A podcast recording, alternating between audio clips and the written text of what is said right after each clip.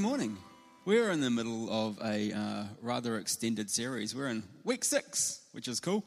Um, does anyone like the number six particularly? Yeah, Rod does. You like you like six? Okay, cool. Oh yes, sorry. Ah yes, ah classic, classic. oh, oh. Ah.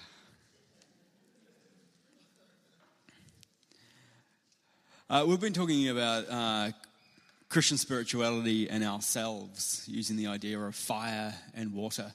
Uh, the Greeks had this idea that we were born with fire, that we were born with energies within us that are um, burst, bursting out of us, that we have drives and desires that get us up in the morning and getting us going about the world.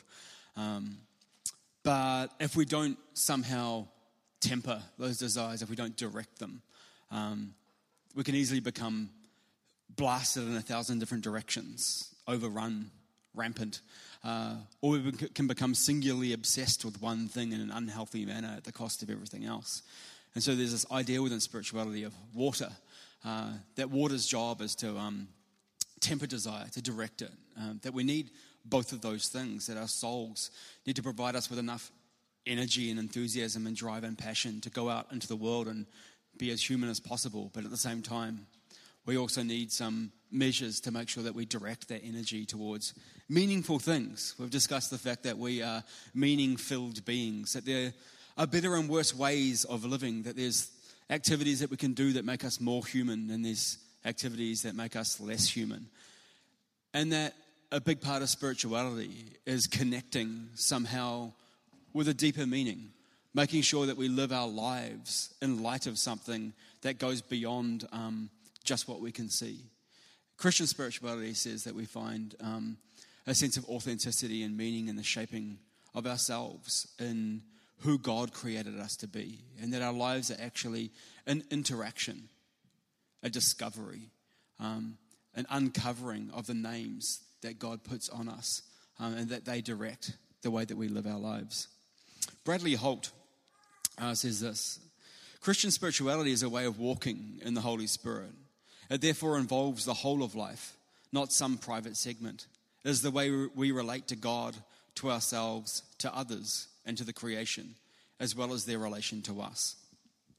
Um, when we first started talking about the idea of doing a series on spirituality, I could sense an, an, apprehension in our congregation because for some people, spirituality isn't a word that they like, and for many years, it certainly wasn't a word that I liked.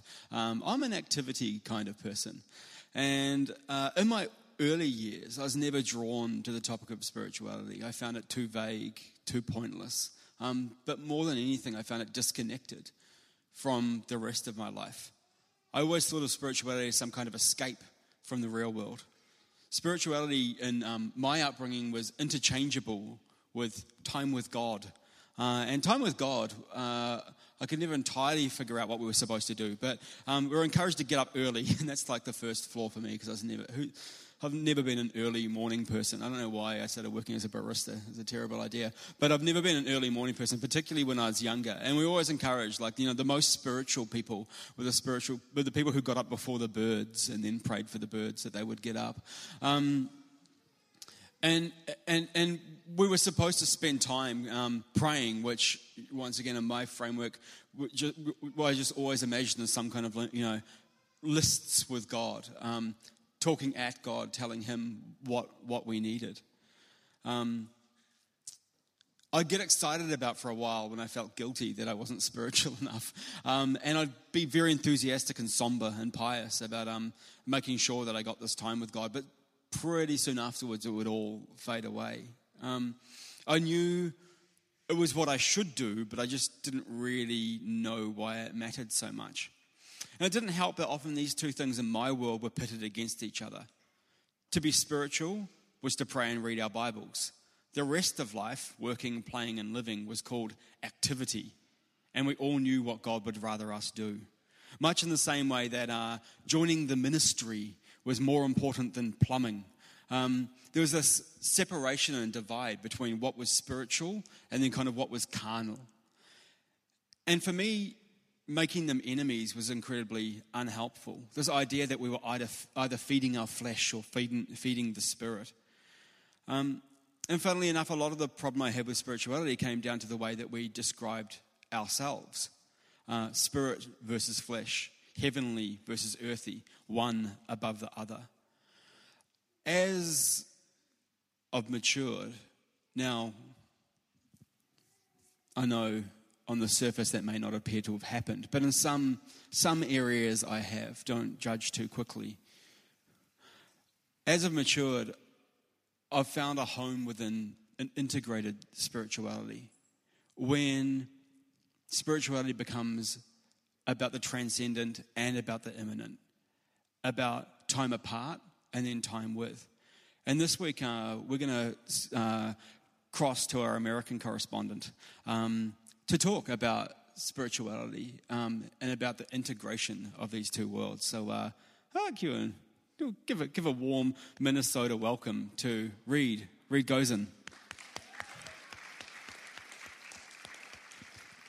Where does he Gozen? We don't know. Thank you. Thank you. What a blessing Shane is. Um, so, yeah, we're in a series on spirituality. And a few weeks back, um, we talked about how spirituality is sort of what we do with our desires, how we handle our emotions, our needs, our dreams, urges, etc. Um, today, I want to add to that definition a little bit and talk about um, how spirituality is about how we relate to ourselves and to others. It's not only about sitting still and thinking pious thoughts to try to connect with this God who is far away in the heavens, but um, spirituality is also earthy and organic and something that all of us practice already in one way or another on a daily basis. Um, I admit that a lot of the time it doesn't occur to me to think about spirituality like this. Um, my spirituality is a separate thing, something that's more internal, something I tap into only when I'm reading my Bible or praying or doing devotions or stuff like that. Um, a lot of us use the words like heavenly or abstract or not of this earth, maybe, when we talk about something being spiritual. I bet a lot of us in this room think that way about our own spirituality, that it has to do with the parts of us that are non material, um, the pieces of us that we might describe as our soul or our mind. And it's understandable that we think this way, especially as Westerners. It's actually a pretty old idea. It started about 2,400 years ago in Greece with this guy named Plato. He started thinking about everything, not just bodies, but everything, um, in terms of two categories things that are physical on the one hand, and things that are, are non physical.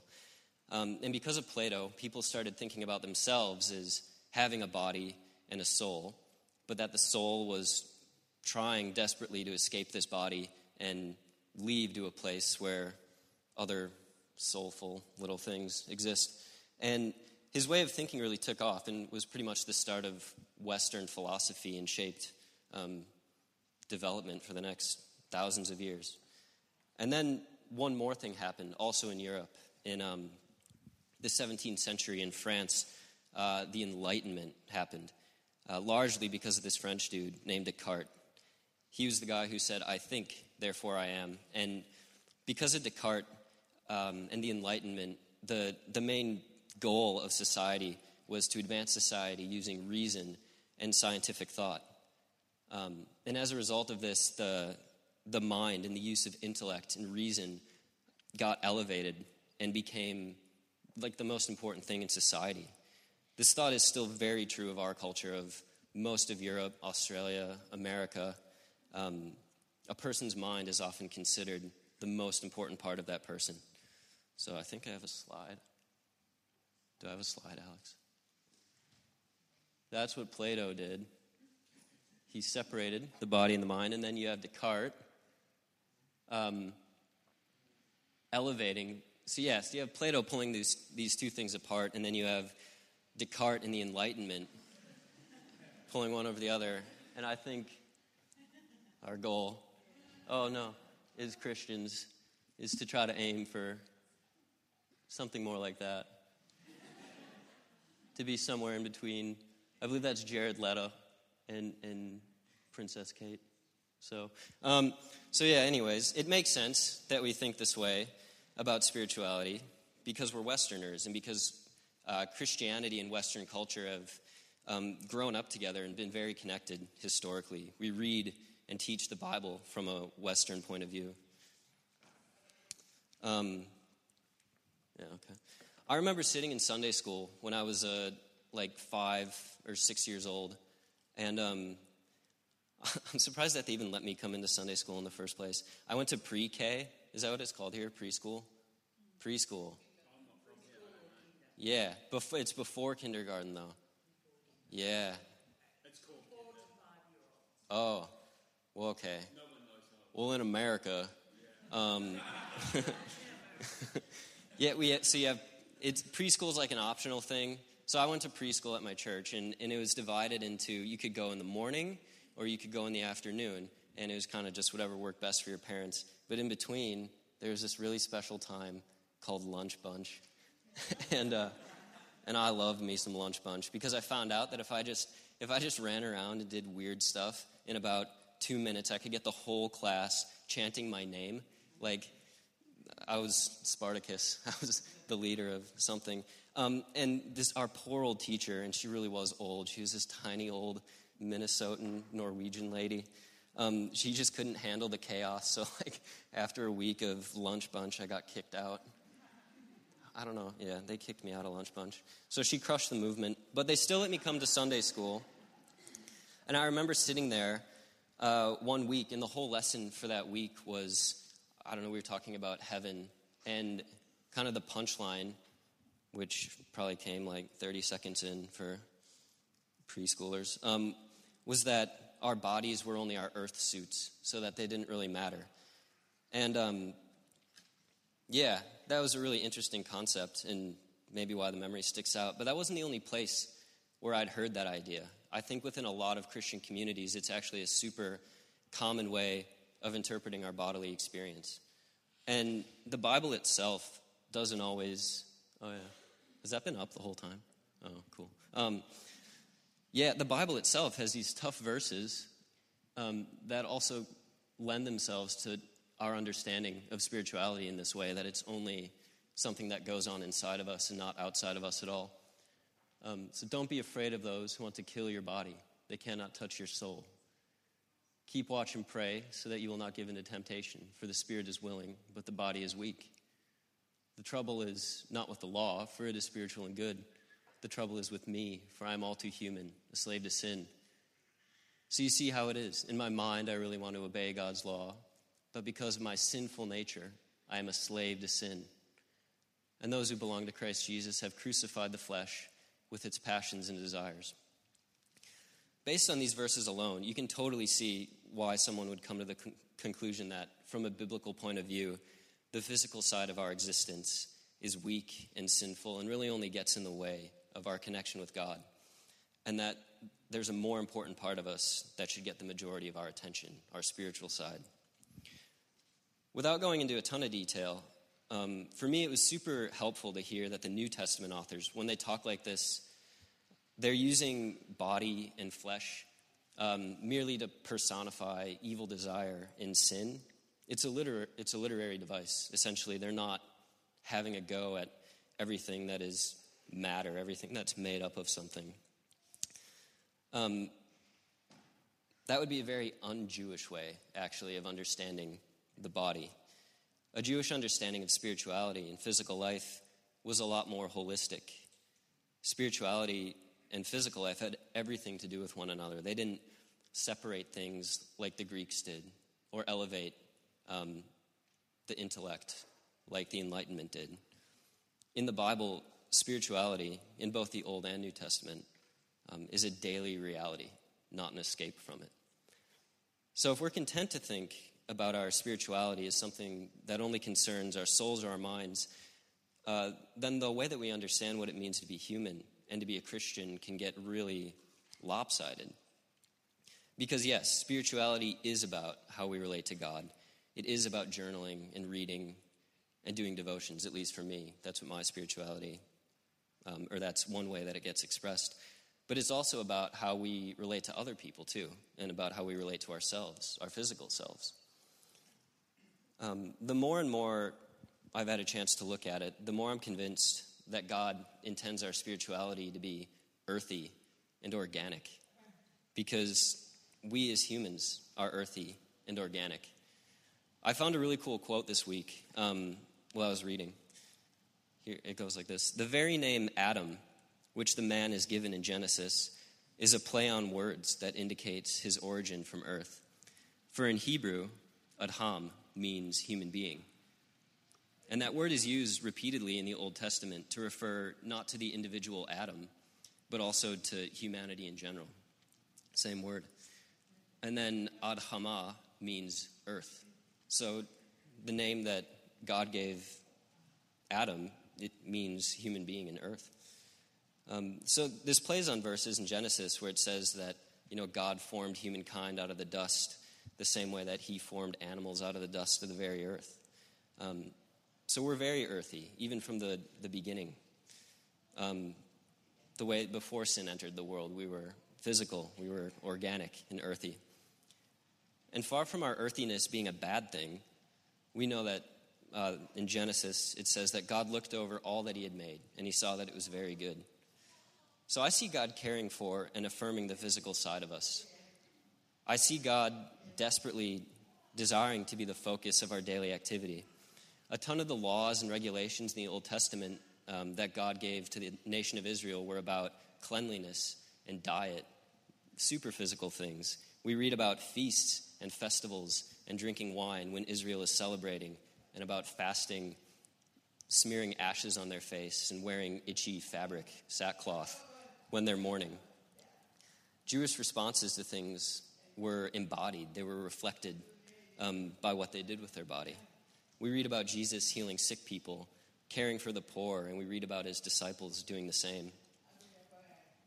So, spirituality, it's not either the body or the soul, it's both the body and the soul.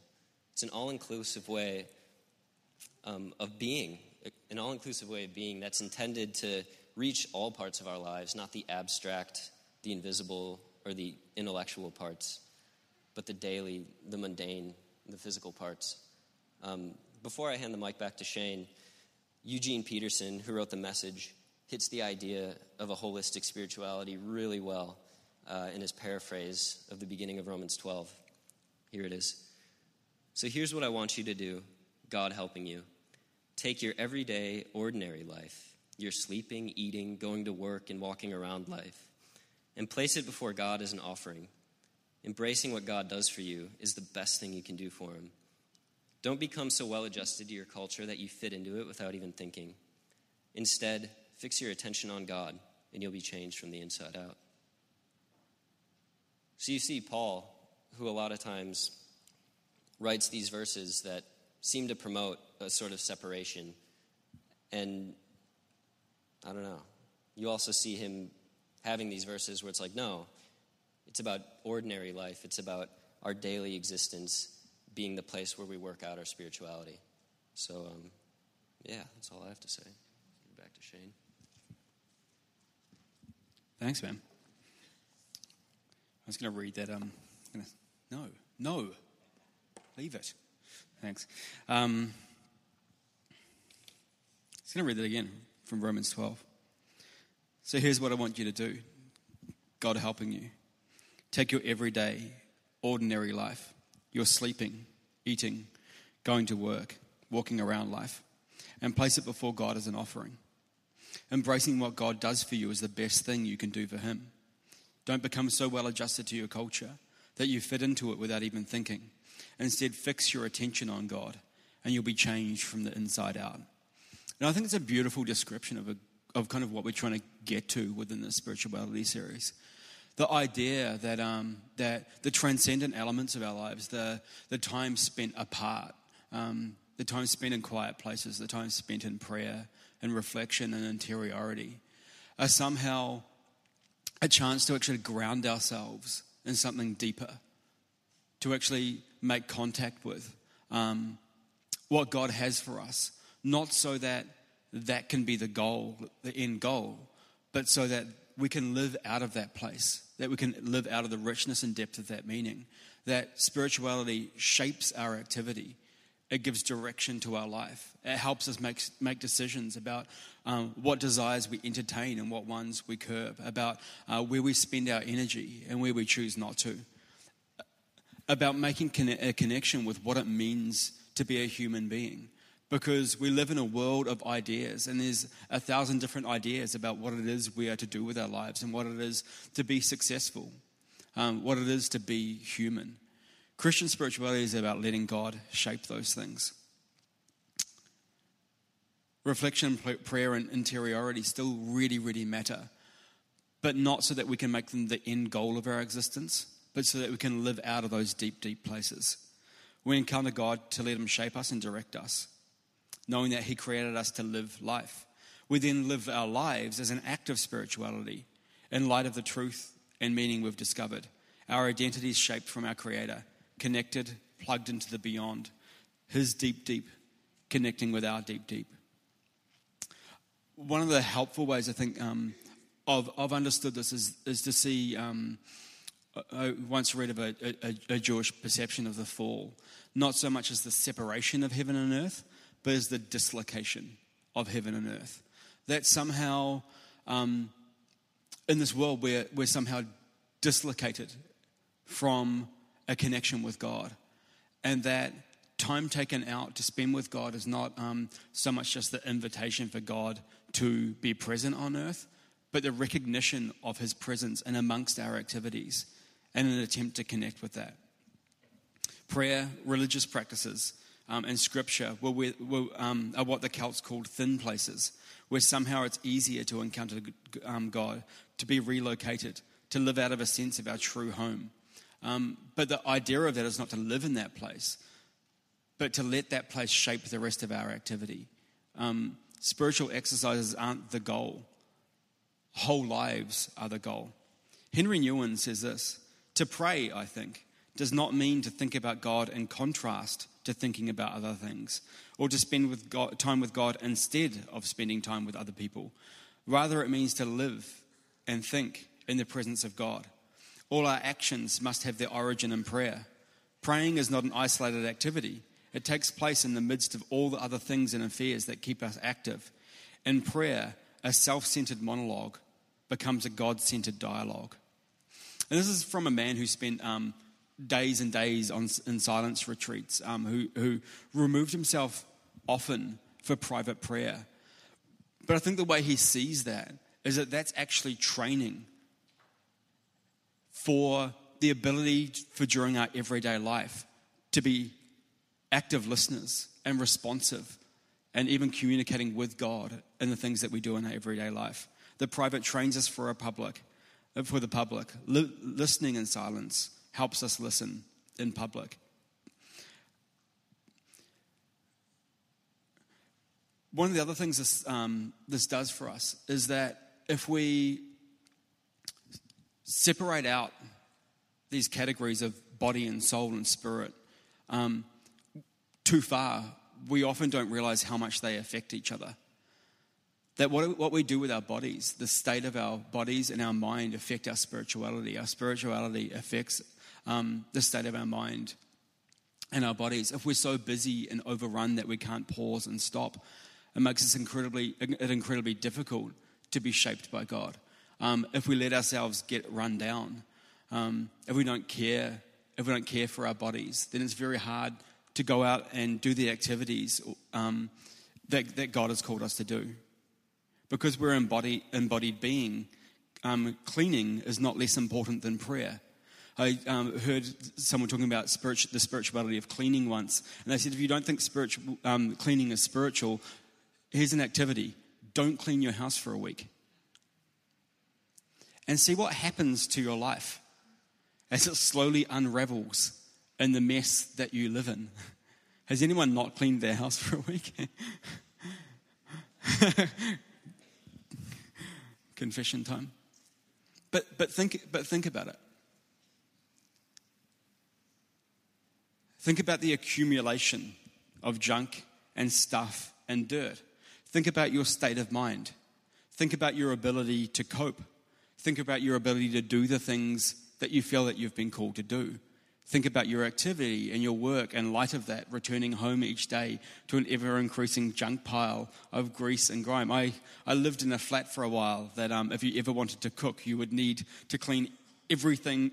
Like, there were no things that weren't dirty already. There were just piles of things and curries sitting on stoves um, from about four days ago. And my mental health suffered dramatically. And all, all of my life began to be consumed by this anger of this lack of, this lack of cleanliness. All these, what we would like to think of as compartments of our lives, flow into each other. For God, plumbing is not less spiritual than reading the Bible.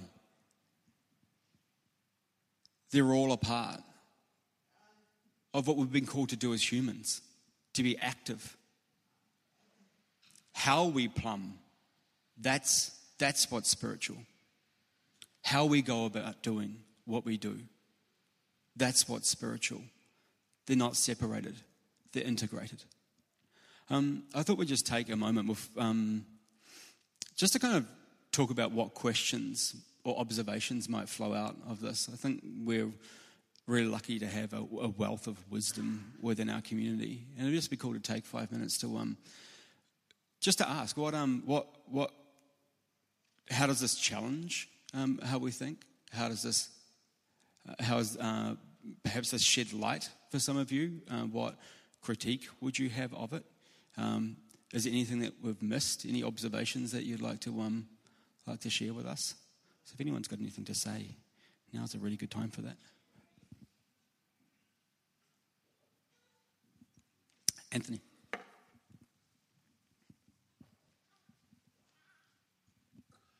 I've been really taken by the notion of meditation and how it, that means simply being present.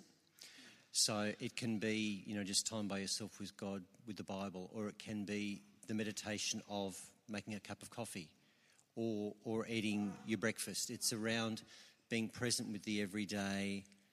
Um, yeah, it's a, it's a mental state. It's a, it's a healthier mental state, but it's around just seeing the sacred in you know the blessings of you know that somebody's uh, worked hard and grown these coffee beans, and somebody else has ground them, somebody else has sold them to you. Just this notion of being present with the everyday, and it it imbues the everyday and all those things, those small rituals with the sacred. And that's great because, stop fighting, because, because being present and aware in your making of coffee shapes how you see the rest of the world. You think about coffee farmers, you think about um, the work that's been done to get that to you, you think about nutrients and sustenance and the fact that God sustains all things. Uh, so, so rather than getting further and further disconnected from our world, from the people around us, from our activity, um, it's far harder to treat people as commodities when we're more integrated beings. It's far harder to abuse coffee farmers when every time you drink coffee, you think about the way it sustains you um, and perhaps the flow on effect of our purchasing decisions. cool. Um, Kat and Daphne, you can scrap this one out. Who's the most Christian? Daphne. So Daphne, I'll give it to you. Lead, lead by age. um, Brother Lawrence, he was a monk in the old days. Was it his book? Was it practicing? Yeah, practicing the presence of God. And just when you were talking about that, and I just read the message thing again, and um, the bit that still I can retain in my brain is when he's washing up. And he said he actually loves washing up because it gave him time to talk to God. Not that I would actually like washing up very much in my household, but yeah, I really took that on board and thought, yeah, Um, when I was in Japan, I went to, I had a day of going to places that used to be other places, but are now new places in those other places. so one of them was um, a really, really, really old shrine, um, like a temple that was in the middle of what had become a very populated, fancy shopping district right in the middle of Tokyo. And what somebody had done is seen this old shrine, approached the person that owned the land, and turned it into a coffee shop. And it was this amazing experience going and having a coffee in this beautiful old shrine that otherwise probably would have just been left to rot and fall down eventually. And it was just so cool kind of sitting there. And I journaled and talked to God and had an amazing spiritual moment. But just sitting there and going, oh, wow, somebody's seen this and deemed the experience of having a morning coffee just as spiritual as the experience of getting up early and praying before the birds. It was really, really cool to see it being done in a modern, relevant, honest way. Yeah. Right.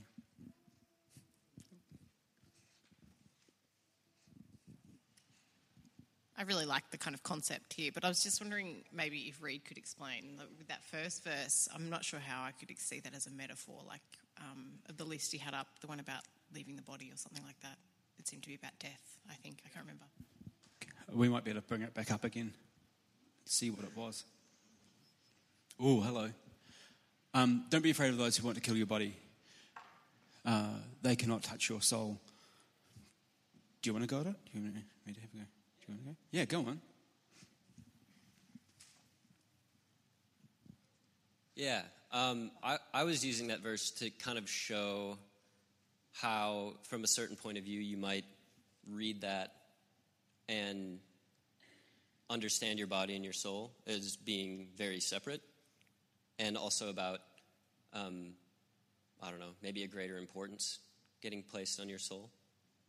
So, yeah. How is it not that? Um, I mean, I think there's a right way to read it and a, a way to read it that's not helpful. um, so, yeah, like that is true, that in one sense we do exist beyond our body. Um, hi. hi, Sophie. But I'm also trying to get it, uh, get it across that our bodily existence does have a lot to do with our soulful existence, too. Yeah, yeah, yeah. So it's not to downplay one or say that these verses aren't true. Yeah.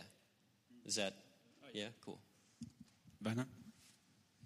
Yeah, it's interesting that um, the idea of soul comes from the um, in the Hebrew text where it says um, uh, God gathered earth, um, shaped the body, and then breathed His breath into mortality into the body, and it became a living soul, which then means the body is part of the soul, um, and the spirit is part of the soul. So when the body is killed, the soul that has the body in it continues to live. So you cannot kill the body and think you kill life. Yeah. Yeah, I, I think it's important. Hand, ooh, hands. Um, they're not fists yet. That's good. Um, I think it's important to frame this as well within within the concept of resurrection. Um, that that for Paul and um, for the early church um, and for the Jews, God God was going to to resurrect in a new material existence. Uh, so, if this rendition of the body is killed. Um, they, they, can, they can destroy that, but what they can't destroy is God's ability to hold you and to, and to, and to resurrect you as a whole person. So, what Paul's getting at here is don't, don't cave in, don't, don't give in because they threaten your body, because there's something more powerful than that, and that is the resurrection.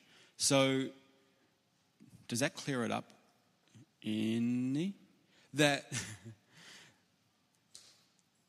that something will live on beyond this rendition of the body in the resurrection. And so if, if, if we hold to God, then we're holding to life. And even though this body dies, it will all be resurrected together and they won't actually have changed us. They don't have power over us eternal, eternally. And so there's a, yeah, there's a small um, difficulty in the reading of it because there's, in my reading of Paul anyway, a difference between this rendition of our body and the rendition of our body that will live on in the resurrection. Yeah, I don't know whether that's helping or making things more confusing. Rod? Rod's really good at this. Um, just an ad for Anam Cara, one of the books that um, we've been looking at, and uh, in that it talks about the soul, excuse me, not being something inside of us, but something that contains the body. Um, and I, found, I find that image incredibly helpful because rather than soulfulness being looking inside, soulfulness is actually um, understanding the connections that we have with other people, that our, our senses, our connections with other people. This is, this is our soul, and it's actually learning not to look inside, but to, to look out uh, in the right way, um, and that all of our connections, all of our conversations are actually speaking through our soul to the other. Um, and it's, uh, yeah, I mean, it's incredible how just a subtle shift of the way that we imagine something can, um, can completely change the way that we, we read the Bible or the way we talk. The, the other quick thing is that um, there's this great Louis C.K. bit about um, being next to a guy on a plane who is using the internet, and the internet, you probably all know this, but the, yeah, the internet is a bit slow, and he gets incredibly angry. And Louis C.K. is going, This guy's sitting in a comfortable chair in the sky, traveling at an incredibly high speed whilst on the internet, and yet his emotional state is rage at the speed of the internet. And just that incredible sense of, of entitlement and that incredible sense of complete disconnection from reality that is that characterizes our culture. And I think what we're talking about today is about um, the incredible, incredibly difficult process of um, within a culture like this of connecting with reality, God's reality, which is that um, we are blessed. We should be incredibly grateful for, everything that we have. We should be, you know, connected with our mortality and with our fragility, all of that kind of stuff. And everything in our culture conspires against that.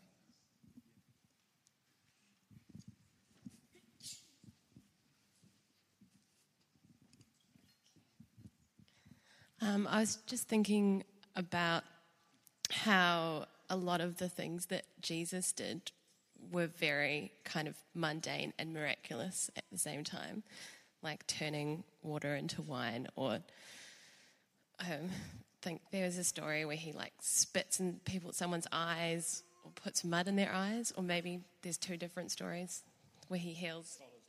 Yeah, I don't know. But obviously, my Bible reading's a little rusty. Um, but I was also wondering how how would you frame this in terms of um, the context of when the body is broken, like illness or disability?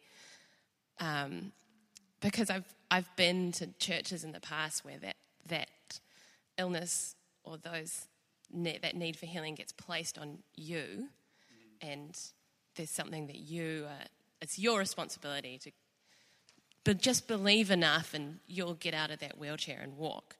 Um, so how do you, like, how do you place that? Like, and then there's that story where Jesus says, "Your sins are forgiven," and the the crowd's still waiting for the, a miracle. And he says, "Okay, fine, I'll, I'll heal you as well." But the important part is that your sins are forgiven. So how do you how do you frame that in the context of what we're talking about today? Yeah. Um, without, I won't take too long on this um, because a friend of mine is actually coming in um, mid July to talk about spirituality, fragility, and dependence. He's a um, he is one of my New Testament lectures at the um, college of I um, attend in Sydney, and, and one of my very good friends. And he uh, was a you know, 40 year old, very tall, gangly, um, very, very active um, skating, surfing um, theology lecturer who had a BMX bike accident at a school fair um, and in an instant um, had a spinal cord injury and is now a tetraplegic. Um, so he has dealt with this at length about this idea of what do we do with this concept of you know, of, of the body. And, and, and it's something that we all face because we all, and this is kind of what I was getting at before, we all will die. Um, But in the Jewish world, that doesn't, or in, in Paul's book especially, that doesn't denigrate the physical existence. It makes it more important because when we die, there will be the resurrection. And so the end goal is not disembodiment, the end goal is reincarnation. Um, and yeah, I. I I want to talk about that, but I think we'll just leave it till Shane comes because it'd be really nice to spend a decent amount of time on that. But I, I think that's a really, really important, important question because, yeah, for yeah, a, a lot of popular Christian theology makes disability um, incredibly difficult to carry alongside um, faith, which is really, really sad and disappointing. Uh, yes. Um, this is just following on from Rod and a few others. Um, just about the, the word mind, mindfulness keeps coming to my head. And that's a word that we often read about, you know, it's sort of a trendy term now.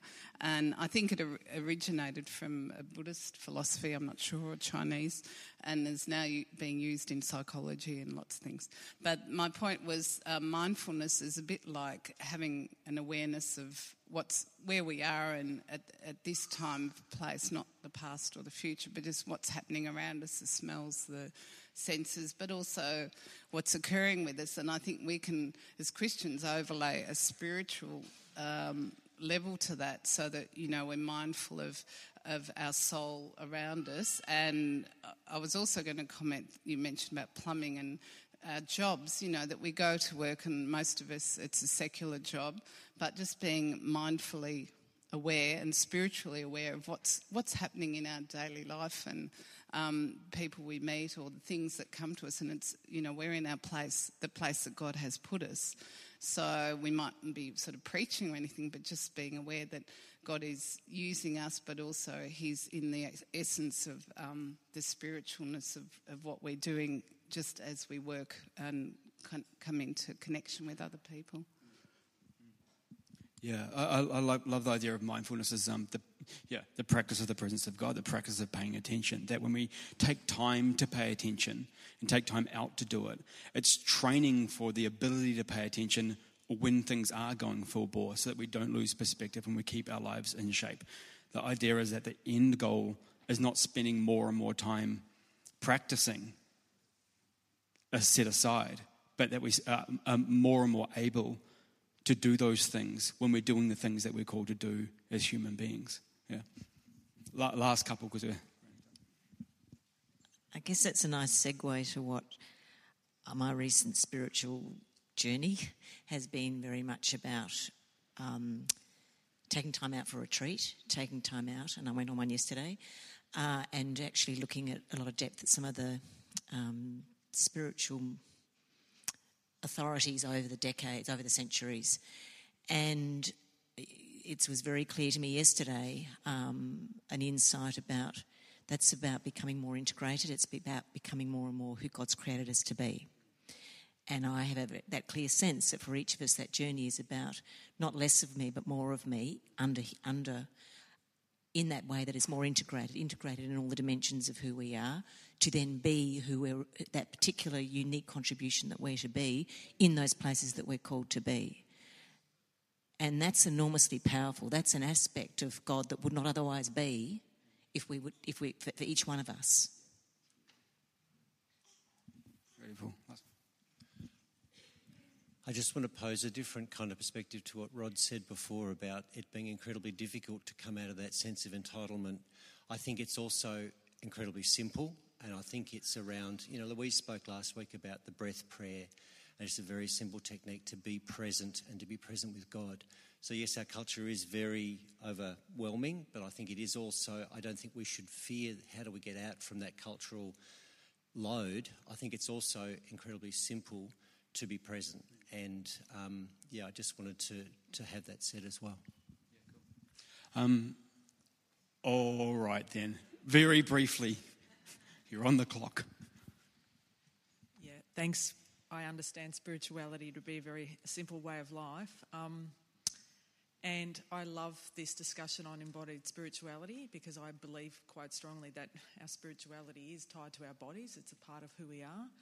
It's not only an integrated approach to life, but um, an openness to experience. Psych- psychologists view it as an openness to experience, not just with transcendence. Um, and a lot of the feminist theologians do ascribe to the embodied view of spirituality. Um, but this, going back to this, the concern for the other, I think if we divorce our own personal spirituality from the caring of our world around us, then I think we're missing part of what it's all about as well. So I think we need to have a focus on our own development towards wholeness and integration and the way that we relate to God, but it's also the way that we concern, are concerned for our world, for our environment, and um, yeah, a concern for justice. So. Beautiful. Um, we're going to go to a thin place right now. Um, on your tables is some crackers and some juice, which have been used across the centuries as a thin place of a place where we carve aside to somehow connect mystically with the fact that God Himself became flesh. An integration, that the end goal is not escape, the end goal is resurrection, new life. And this morning we're going to eat and drink together. So if you want to um, share the elements around your table,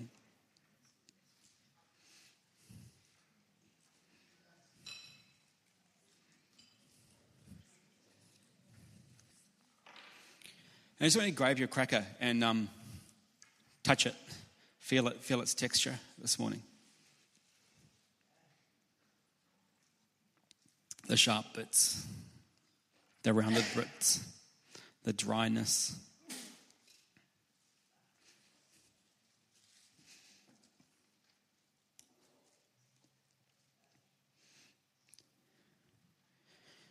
I want you to let's just close our eyes together. We're going to think about God and this cracker. Jesus' body, Jesus' blood, the meeting of heaven and earth, the affirmation of our lives, of our bodies. Not dislocation, but relocation. God throwing himself deeply into this world forgiving sins, healing, loving, redeeming, restoring, all in anticipation of one day, that coming in all of its fullness, we eat and drink together in anticipation. Let's eat and drink together.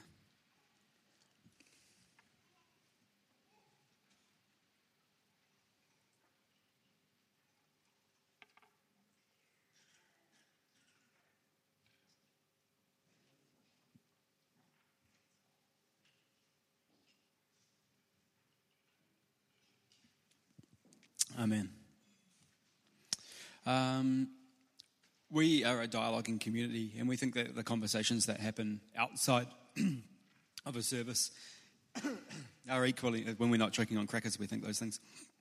And we think the conversations that happen outside of services are more important than the conversations that happen inside. Um, we can only ever get so far talking together on a Sunday morning. But I'd really encourage you to um, engage with these ideas, to challenge them. Um, our, uh, we, we don't see our role here as to be gurus with the answer to everything. We don't see uh, the things we say to be infallible. We work really, really hard at. Um, at, at, studying and, and at learning, but um, we think that as a community we develop theology together. So it'd be really good if this week if you could um, have some conversations, write some things down, um, talk with each other, and really wrestle with this stuff. Um, that'd be great. Why don't we stand together for the benediction? Which I've lost. Does Louise have a benediction? Louise ripped it in half. She's not pro benediction. That's cool dead religion, she calls it. Uh, there's uh, tea and coffee and some fruit and some other bits and pieces over to that side of um, afterwards if you want to join us together. Invite someone out for lunch. Everyone's new here. No one knows anyone. No one's asked me out for lunch either. So um, make sure you be friendly in some way if you have the energy this weekend. Let's pray together. Loving Father, we thank you for receiving our worship, hearing our prayers, feeding us with your word, and encouraging us in our fellowship. As we leave this place, take us and use us to love and serve you and all people in the power of your Spirit and in the name of your Son, Jesus Christ our Lord. Amen. Go in peace.